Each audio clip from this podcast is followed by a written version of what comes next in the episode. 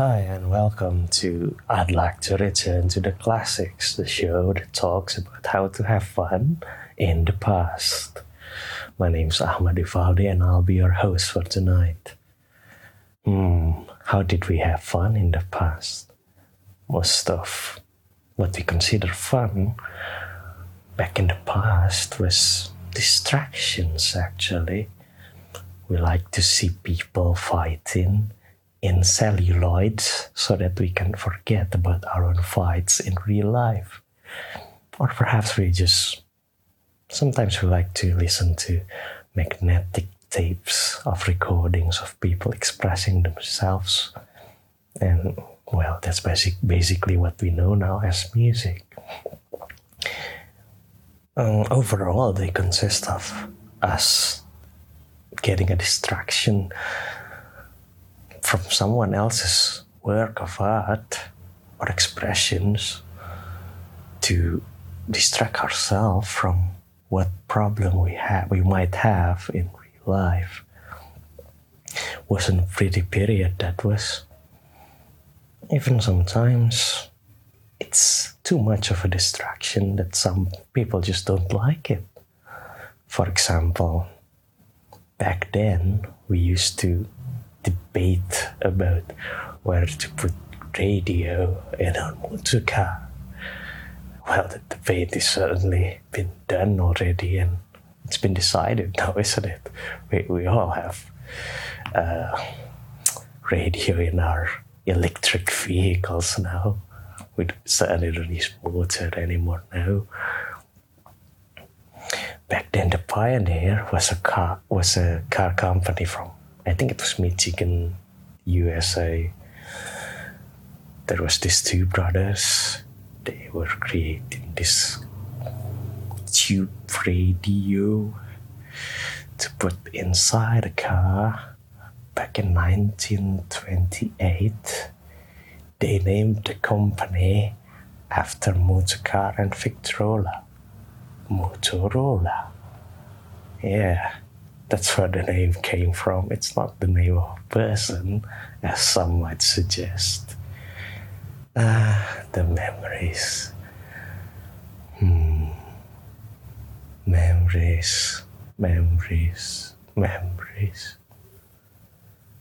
Have you ever wondered if, you know, some memories are good, but some are quite harmful that you just want them deleted from your life so that you can move on?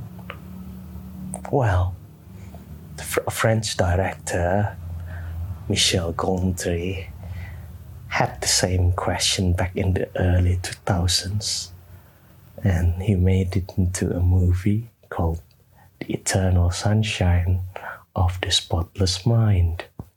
Well, I really don't want to review the film. I mean, I don't want to get political here. I won't give you the score today. I'll just talk about what I enjoy and what I can take from the movie. Well, imagine a world where you can delete and keep whichever memory you desire. Perhaps you want some harmful memories deleted so you can move on with life. The death of a pet, a harmful love affair, perhaps. Well, the movie explores this premise by putting us inside the mind of Joel Barish, our protagonist. Not really. He was our protagonist for like first five minutes of the movie or so. Mind you, the movie starts in medias res. It starts in the middle and then we get to know what events leads to that particular situation. Shortly after the intro scene, we are introduced to our real protagonist. Well, it's still Joel Barish, but it's not the Joel Barish that you see in the beginning. He's in the middle of the procedure of having some of his memories deleted, memories of his former lover. And then we get to see inside the insides of his mind, his cognitive self, himself, but one that how he imagines himself to be. Not his real self, mind you. Now, he wasn't alone inside his cognition, mind you. He had, obviously, his cognitive self of his former lover. And we begin with the couple falling out of love. And well, he just went with the procedure at that point. But as we get to the middle, I think it was about the mm, one hour mark or so, he suddenly wanted the, the procedure to be stopped, because he thought that some memories are just too valuable to be deleted. Now, mind you, the movie was only one hour and around thirty minutes. So at the one hour mark, it was around the time that the movie was coming into conclusion. Well, I don't want to spoil the story for you, but in the end, both Joel and his former lover, they met up. And his former lover, who, by the way, had the same procedures done to her,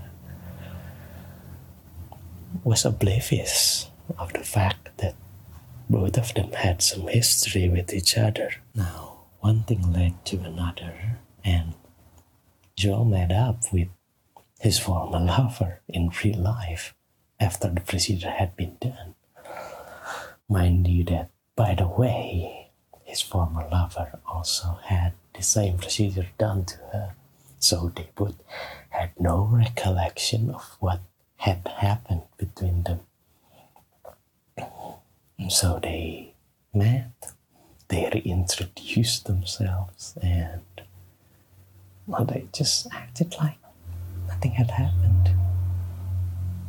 It was beautiful, in my opinion. But in the end, the company that was doing the procedures released the fact that they both had their memories erased, and they had recordings of what each of them thought about one another. And it was quite hurtful for each of the parties. But in, at the very end of the movie, that was this, some kind of philosophical question from Joel's former lover. She said something like, well, you don't see anything wrong with me right now, but you will.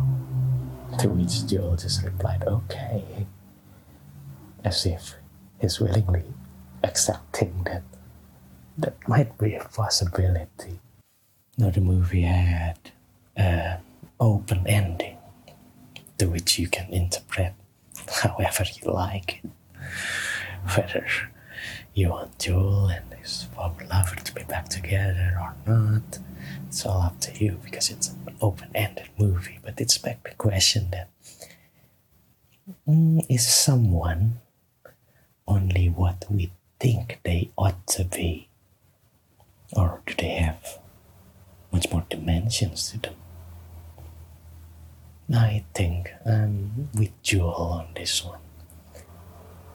If by any chance, in a hypothetical situation, I could get my memories erased, then if I met the person whose memories of them I have erased, I'm willing to accept the fact that perhaps I will come to the same conclusion as before about them.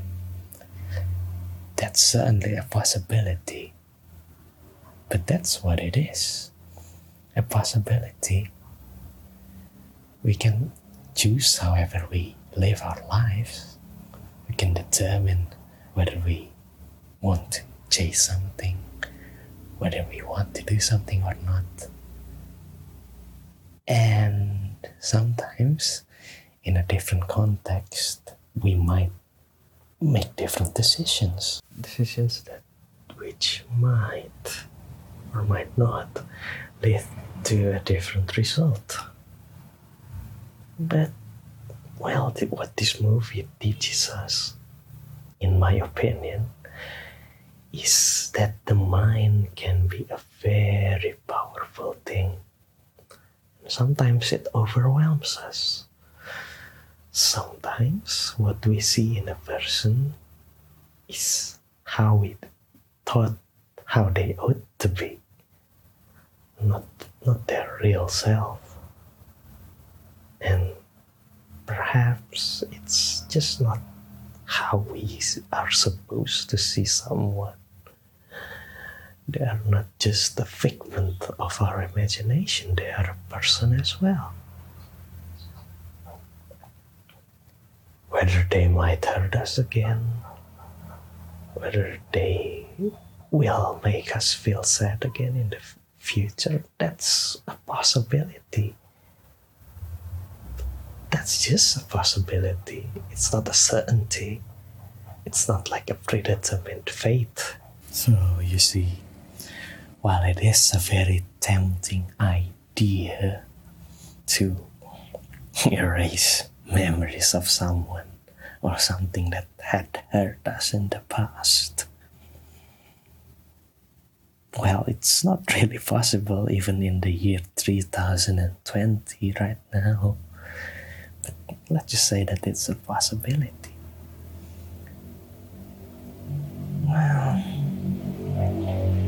it could make us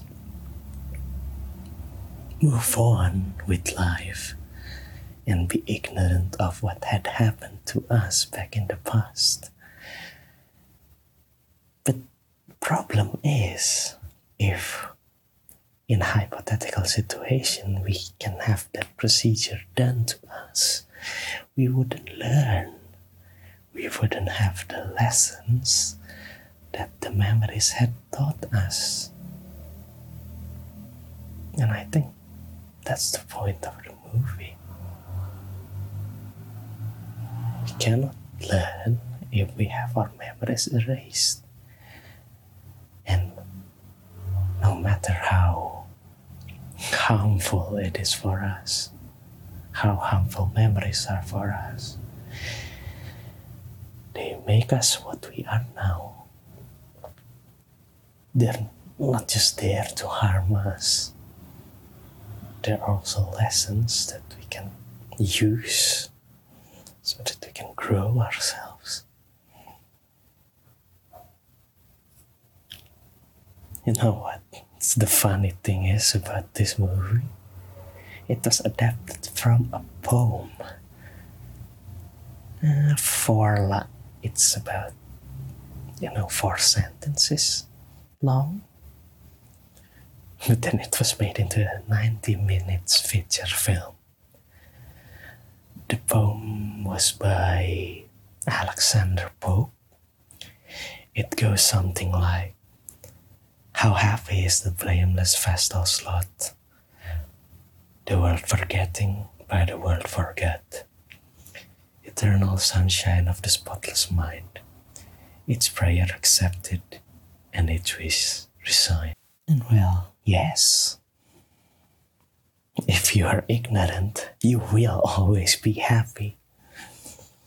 But you won't learn a thing or two about the world, about yourself, about someone else, about how you should or could lead your life in the future.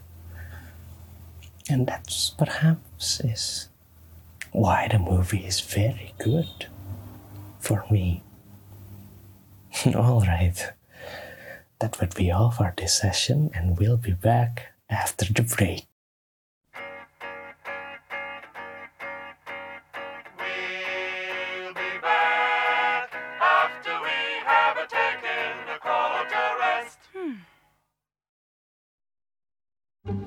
Remember the Alamo, remember the Sabbath day, and keep it holy. But why remember a destructive love affair? Here at Lacuna, we have perfected a safe, effective technique for the focused erasure of troubling memories. Our patented non-surgical procedure will rid you of painful memories and allow you a new and lasting peace of mind you never imagined possible. Don't forget, with Lacuna, you can forget.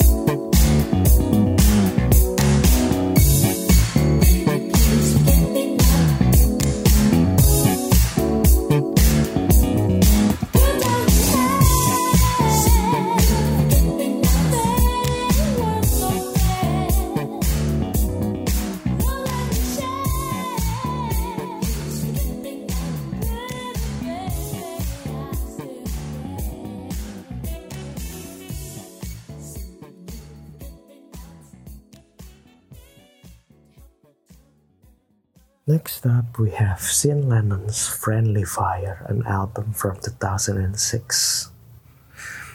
It was an indie, pop, rock, experimental sometimes album. Um, very poetic. It's uh, somewhat of a sombre ensemble. But it's really, really enjoyable, and it's it proves that even when you're sad, you can express yourself to make something that's enjoyable by everybody.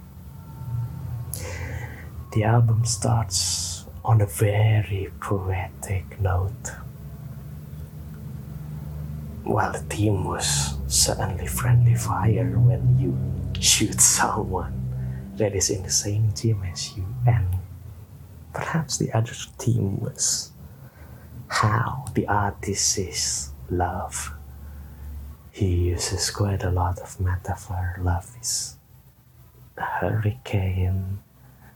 It's a dangerous game. Yeah, nothing good comes out of it, in his opinion at the time, perhaps. And that would be all the time we have for today. Tune in next week for another trip down memory lane with Ahmad Ivaldi, where you can learn about how to have fun in the past. This is Sean Lennon with Parachute. Love is like an aeroplane. You jump and then you pray. Lucky ones remain in the clouds today.